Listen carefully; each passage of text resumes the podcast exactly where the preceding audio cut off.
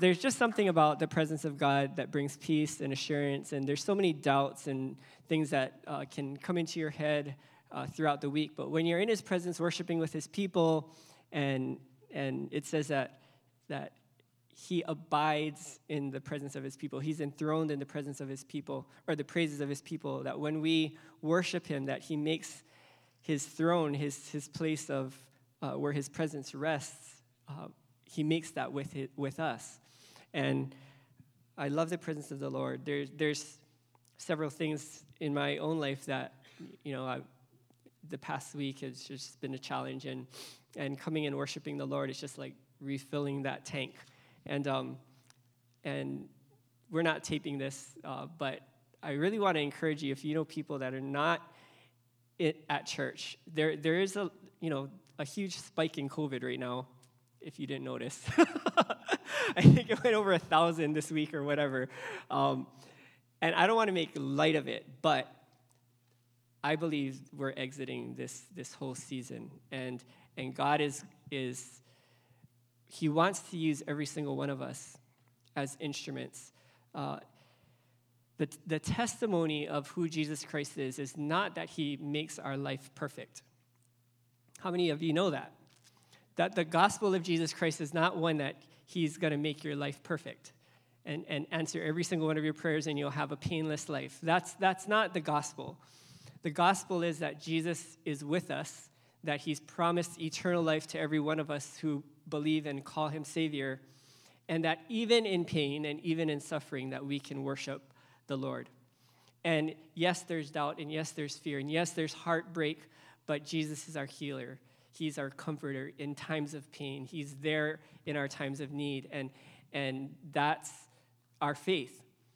And it's more powerful. Our testimony is more powerful to the world when we can say, Yes, I've suffered loss. Yes, I have doubt. Yes, I have fear, but I still love Jesus. And people can't understand that. They're like, if, if this happened to you, how can you love God? And if you can say, Because I know him and he's worthy of my, he loves me and he's worthy of my love. That's the greatest testimony that you can have to a world that's looking for solutions, that's looking for, for God and looking for love. Amen? So I just want to encourage you right now, there are, like, while we were worshiping, I just saw, like, I saw the world with a band-aid on it. It was kind of like a comic, right? Like there's like the, the uh, cartoon picture of the world with a, with a band-aid on it. And and it was just the world is in pain.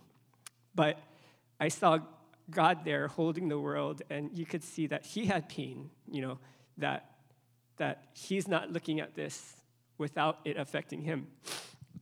And He's called you and He's called me to show the world that He loves the world during this time. And yes, we do have doubts, we do have fears, we do have questions. And it's okay to have questions during times like this.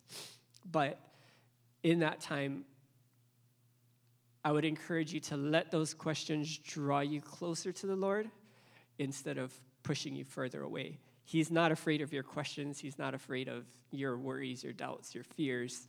He wants to be there for you. Amen? Amen. Okay. Um, freedom that comes from the truth. We're in this series called Abide, and uh, this is this is a really uh, today, we're talking about freedom that comes from the truth. How many of you want to be free? Anyone want to be free? I want to be free. But free from what? And the whole chapter of John 8 talks about freedom and how, or talks about truth and how truth is the pathway to freedom. So let's read John 8, 31 through 32 together. The title of the message this morning is Freedom That Comes from Truth.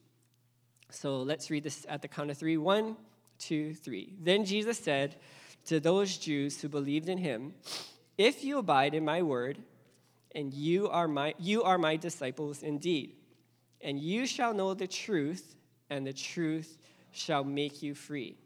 And the question is, free from what? Freedom doesn't mean a whole lot unless you know what you're being freed from. So, freedom from what? Let's pray this morning. God, thank you so much for your word. We thank you for your truth, that you are the way, the truth, the life. You said that no man comes to the Father except through you, and that, that through you, you provided a way that all of us can know the Father because you came in human form and you walked this earth the way that you have called every single one of us to walk. And so, Lord, we just pray that as we jump into your word this morning, as you came to earth, you revealed truth and truth that would set humanity free. And we pray that you would shine your light in our hearts. The areas where we are experiencing lies, God, we ask that you would break those lies off of our lives. God, that we would understand truth so that we could walk in the freedom that you've intended for us to walk in. We ask this in Jesus' wonderful name. And everyone said, Amen. Amen. Um, freedom. So in chapter 8 of John, Jesus talks about him being the truth and that it was through truth that we would receive freedom. And there's three different areas of freedom that Jesus talks about in John chapter 8. Number one is freedom from the law. Everyone say freedom from the law. And with freedom from the law comes freedom from the fear of punishment from the law. Number two is freedom from sin. Everyone say freedom from sin. How many of you want to be free from sin? How many of you are perfect? How many? My uncle Byron raises his hand. No, sorry, not perfect. I'm just joking. We're all not perfect. Um, you got to listen to some of the stories of what Jesus saved, saved him from. Uh, when, he, we, have, we have our family reunion or family dinners every Sunday night, and he tells us story after story, and we're like, oh, if God can save him, then God can save everybody. just joking. Um, freedom from sin. Number three, freedom from death. Everyone say freedom from death. And freedom from fear of death. Okay, so, so number one, uh, freedom from the law or the punishment of the law. The first thing, the first story that is told in the beginning of John chapter 8, uh, let's read this together. Uh, they said to him, Teacher, this woman was caught in adultery in the very act. Now, Moses in the law commanded us that such should be stoned. But what do you say? Then Jesus had raised himself up and saw no one but the woman, and he said to her, Woman, where are your accusers?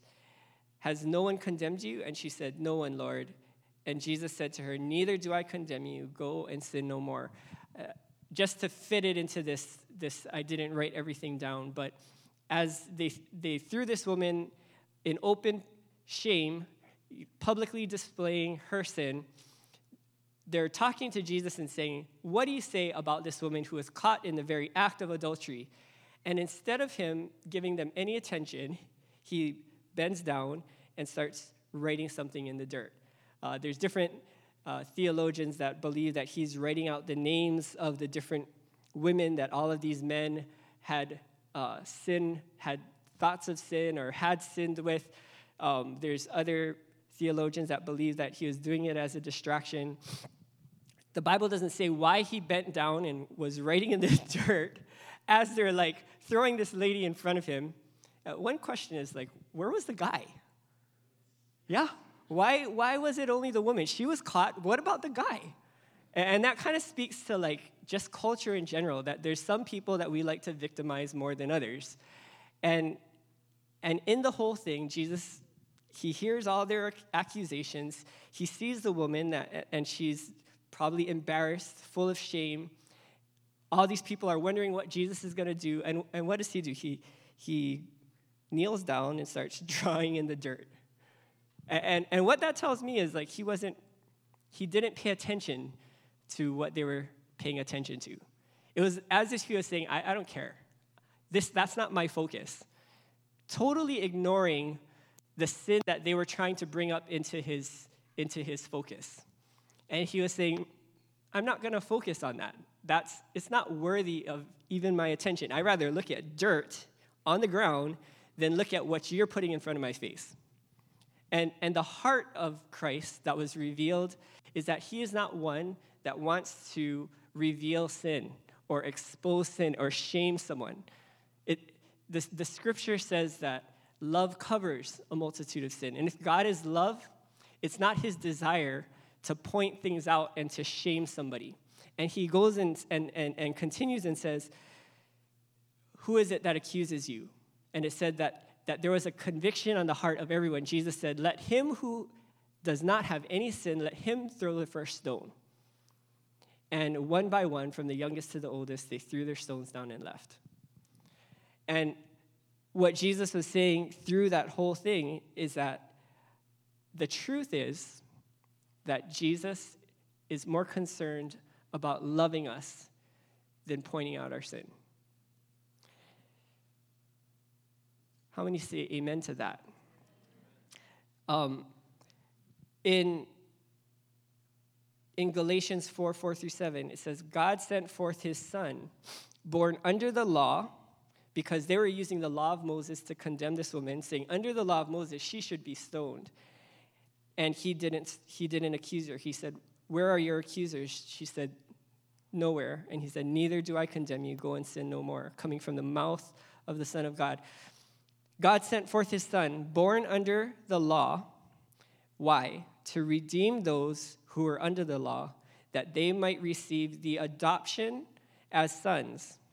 And because you are sons, you are no longer a slave, but a son. And if a son or daughter, then an heir of God through Christ. Jesus came not to abolish the law, but he fulfilled the law so that every single one of us could be adopted into his family.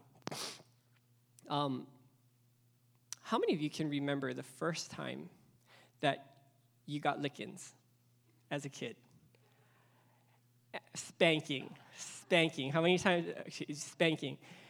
How many of you remember the first time that you were you grew up and you you knew you deserved lickings, spankings, but your parents didn't give you spankings because maybe you're getting older and they just decided not to. How many of you can remember that specific moment? Raise your hand if you can remember that specific moment. One, two, three, four. Five. See, there.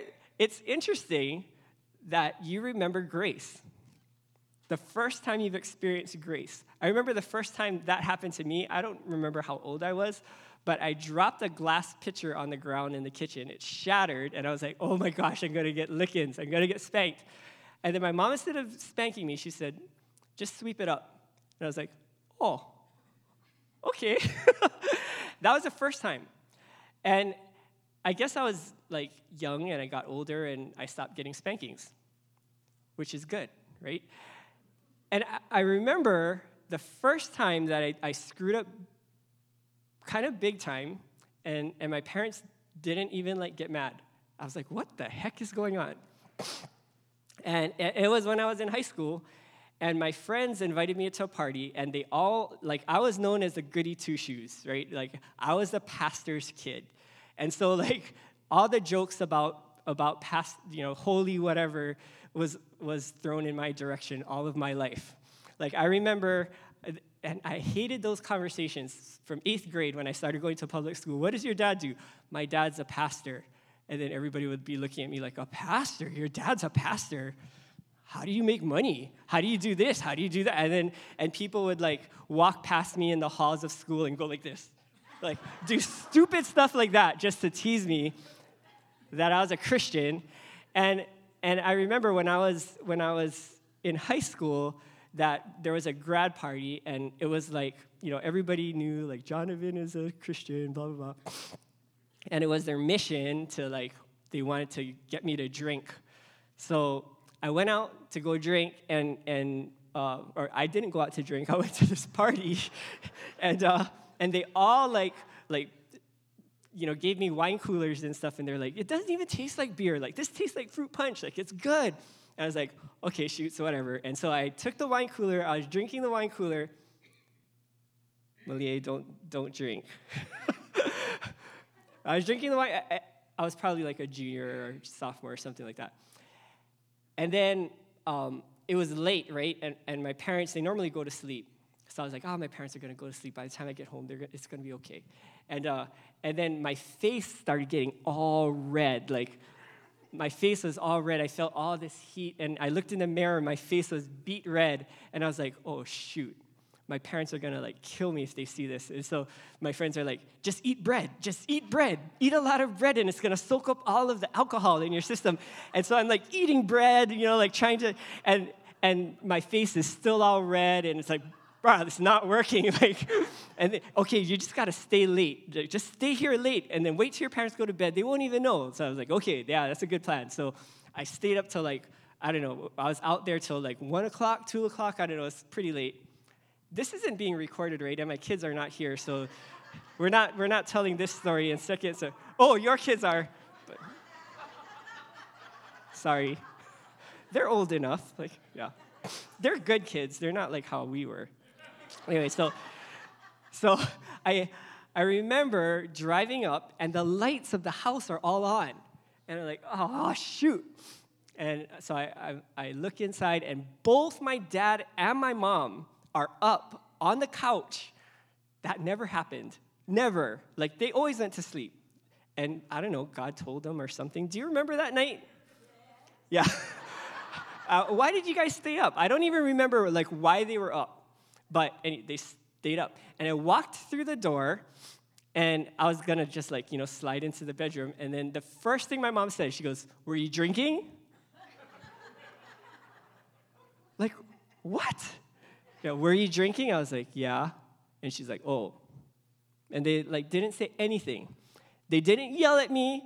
They didn't like give me lickings. They're just like, oh. They put their head down, and I was like, okay, like, where's the bat? and and I just walked to my room, went to sleep. That was the end of it. But I knew I hurt them. I, I knew I betrayed their trust. And and and they didn't do anything to me. Why am I crying? Like, who cares? But, but, but if they started yelling at me and they were like, you're grounded. You're never going out again. Blah, blah, blah, blah. I would be, I'm a junior in high school. I know everything. I'm to, I don't care. I'm to move out. You know, uh, like I was, you know, a stupid teenager. And thought I knew everything. And, but instead of them putting the law on me, they put guilt on me instead. and, and I never drank after that. That was like the last time I ever drank beer on purpose. I think there was some times that I did like, you know, cocktails or whatever. but it was the last. I should tell you guys some stories. No, I'm not going to tell you stories about that. But it was the last time because there was a law that was operating in my heart that was greater than the law of the law of my parents. It was the law of love. And I didn't want to hurt them because, and they showed me grace. So it, it wasn't, um, so in the progression of a child being raised, uh, I, I've been taught that first you mold them, right? That's the age where you give them lickings and spankings or whatever. You mold them in love, right? Because everything should come out of love, not anger, right, Mokihana? yeah. I don't know why she's just like smiling. But uh, molding, and then after molding is mentoring, right? So it, it moves from just like discipline to mentoring through talking and helping them understand. And then from mentoring to modeling, right? We just live our lives and they see what they're doing and then and then marveling at what God is doing in their lives. So molding, mentoring, modeling, and then marveling, right? There's the four M's of raising kids. And, and you can't mold a teenager, right? You can't mold a young adult. At every stage, there's a different way of raising kids. And um, if you look at humanity, it's almost the same way that when humanity was first separated from the Lord, that humanity, through Adam, didn't want to have anything to do with God. They rebelled against God. And the first step in the infancy of humanity was molding, it was the law. And when they broke the law, they got lickings. And you look at it all through the Old Testament, they break, the law, boom, they get lickings. They break the law, they rebel, boom, they get lickings. And it, it keeps happening all through the Old Testament. But then there comes a time when God moves to the next phase. And in the New Testament, it goes from molding to mentoring. And it's going from the law on tablets of stone outside of the heart to the law being inscribed on the heart. I will write my laws on their hearts. I will, they will be my people, I will be their God. There's this now that God has revealed himself as a God of love, we fulfill the law not because as a servant, out of fear, uh, out of this expectation of judgment anymore, but we we do fulfill the law not out of fear of punishment, but out of love for our Father. We've been adopted into His family as a son, as a daughter. We're no longer looked at and judged by our performance, but we are a part of His family. And even if we mess up, even if we screw up, He doesn't condemn us, He loves us. And that love, when we understand that love, it, it writes His law on our hearts so that we want to do what's right. How many of you have experienced the grace of God, the love of God, that has written His law on our hearts so that we're not motivated by guilt, by shame, by condemnation, by this servant mentality, but by a mentality of belonging, a mentality of a son, a, a mentality of a, of a, daughter. Amen? Um, I just want to give like another analogy. When I was growing up, or not when I was growing up, when, when Joss and I were dating, she is the, the, the, the furthest person that would put her foot on the beach. She doesn't like the sun, she doesn't like the water, she doesn't like sand, none of that stuff. And I, you know, love the beach, love the sun, love the ocean. And I remember when we were first going out, I was like, okay, I gotta change her. I gotta, I gotta, I gotta transform this townie. And, uh, and I took her to the beach one evening uh, for night surfing, and she almost d- died because she didn't know how to swim. I didn't know she didn't know how to swim. She fell off her board, and, and, uh, and I had to rescue her and like take her to the beach. And, and, um, but I really didn't want her to learn how to surf. That wasn't the, the, the motivation. I just love surfing, and I wanted to do something with her. I just wanted to share the joy of surfing with, with a, a girl that I was in love with.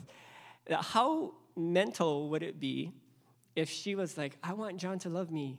And so she, what, what if she like took a surfboard? She would never do this. She doesn't love me that much.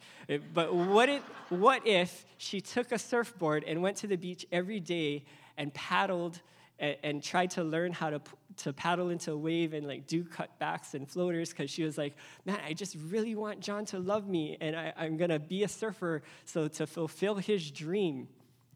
That would be kind of cool. but that didn't happen. And it, it would have been insane if that happened because I didn't, I could care less if she surfs. I just wanted to share that experience with her. But a lot of us are like that with God. You know, we look at the things that God deems as important and valuable in Scripture, and, and we feel like if we don't measure up and we don't do these things right, that He's not going to love us. And so we try to do all this stuff without Him, hoping that we gain His approval by doing these good things, when He's like, hey, I created you in my image, like just relax. Like I adopted you into my family. You're my son, you're my daughter. Abide in my love know the truth, the truth will set you free. You shouldn't have a punishment of a fear of a punishment from the law. You should abide in, in my love. Amen? Is that good stuff? Yes. Okay, number two, freedom from sin or the power of sin. Um, Jesus answered them and said, Most assuredly I say unto you, whoever commits sin is a slave of sin. And a slave does not abide in the house forever, how many of you are grateful of that?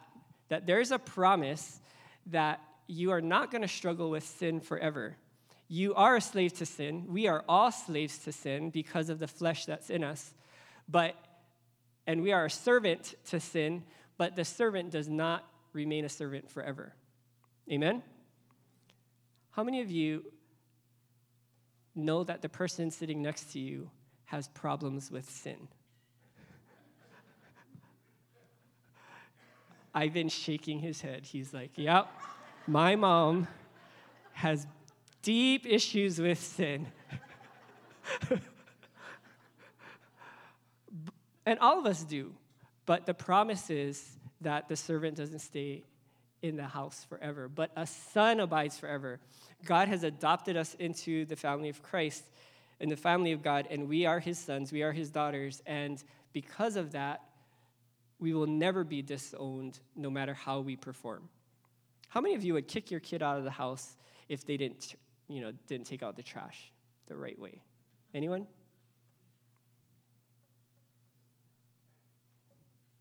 Most of us wouldn't. and that's the love of a father, the love of a mother, will look past the weaknesses of their kids and love them and accept them no matter what. And that's what God does for us. Amen. Romans 6:14 it says, "For sin shall not have dominion over you, for you not, are not under the law, but you are under grace." When we understand that we're under grace and we're not under the law, sin loses its stranglehold on our lives. Um, and then number three, freedom from death or the fear of death. Let's read this together. Uh, one, two, three. Most assuredly, I say to you, if anyone keeps my word, he shall never see death. John 8, 50 to 51. Uh, Colossians 2:13. Let's read that together. One, two, three. And you being dead in your trespasses and the uncircumcision of your flesh, he has made alive together with him, having forgiven you of all your trespasses. Everyone say all. Say that again, all. Doesn't that feel good? That Christ has forgiven you of all of your sins, all of your trespasses. And we are adopted into his family, no longer evaluated by our performance as a servant, but in the family of God and accepted in the family of God because Jesus fulfilled the law. And that takes us to the scripture that we read in the beginning. Then Jesus said to them, said to those Jews who believed him, If you abide, everyone say, abide. Abide in my word. You are my disciples indeed, and you shall know the truth, and the truth will set you free. Freedom from the law, freedom from sin, freedom from death.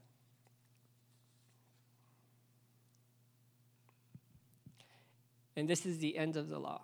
Romans 13. Owe no one anything except to love one another, for the love, uh, for, for the one who loves another has fulfilled the law. For the commandment says, You shall not commit adultery, you shall not murder, you shall not steal, you shall not covet and any other commandment are summed up in this word you shall love your neighbor as yourself. Love does no wrong to a neighbor, therefore, love is the fulfillment of the law. So, this, the, because God is a God of love, He gave us all free choice. And one thing He could not dictate, one thing that He could not tell us we needed to do was love. How many of you wish life was that simple that you could just tell somebody, your spouse, your kid, whoever, you could just tell them, love me? How many wish that you could do that? You can't. Love is something that cannot be dictated, right? It cannot be dictated. So, what God did in the infancy of humanity is He made laws to keep us from killing each other. Thou shalt not kill, thou shalt not steal, thou shalt not commit adultery, thou shalt not, thou shalt not, thou shalt not. And if you did, what would you get? Punishment. And the punishment would keep us from killing each other. But in the fulfillment of time, there was a better way.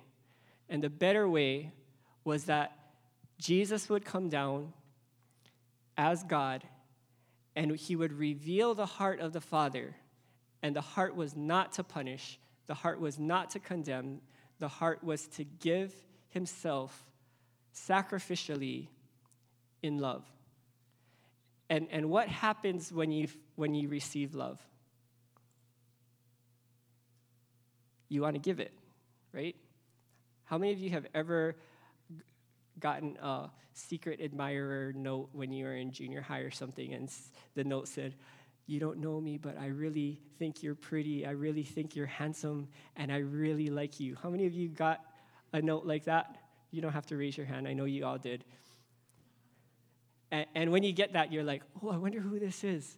And it, you start like liking this person back because love was given to you. And what God did in the fullness of time is he sent his son to display his extravagant love to us, changing the heart of man so that man could freely love his creator. And in freely loving his creator, all of the laws that were in the law of Moses are now fulfilled because we have received the love of Christ and we want to give it from our hearts. And that is an amazing thing. Amen? And what God has called every single one of us to do in this time, while there is tension in our culture, and while people are doing stupid things, and while we're under different uh, injustices, is that we walk in the same footprints of our Savior and our Lord. And even though he was king, he came as a servant and he served and he allowed himself to suffer at the, the, the, hands of man unjustly and showed man that he loved them. And it's my, it's my heart this year that I would go a step beyond loving or forgiving my enemies, but that God would give me the grace to love my enemies because that's a whole nother level. How many of you would want to love your enemies this, this year? Why don't we all stand and we'll close in a word of prayer.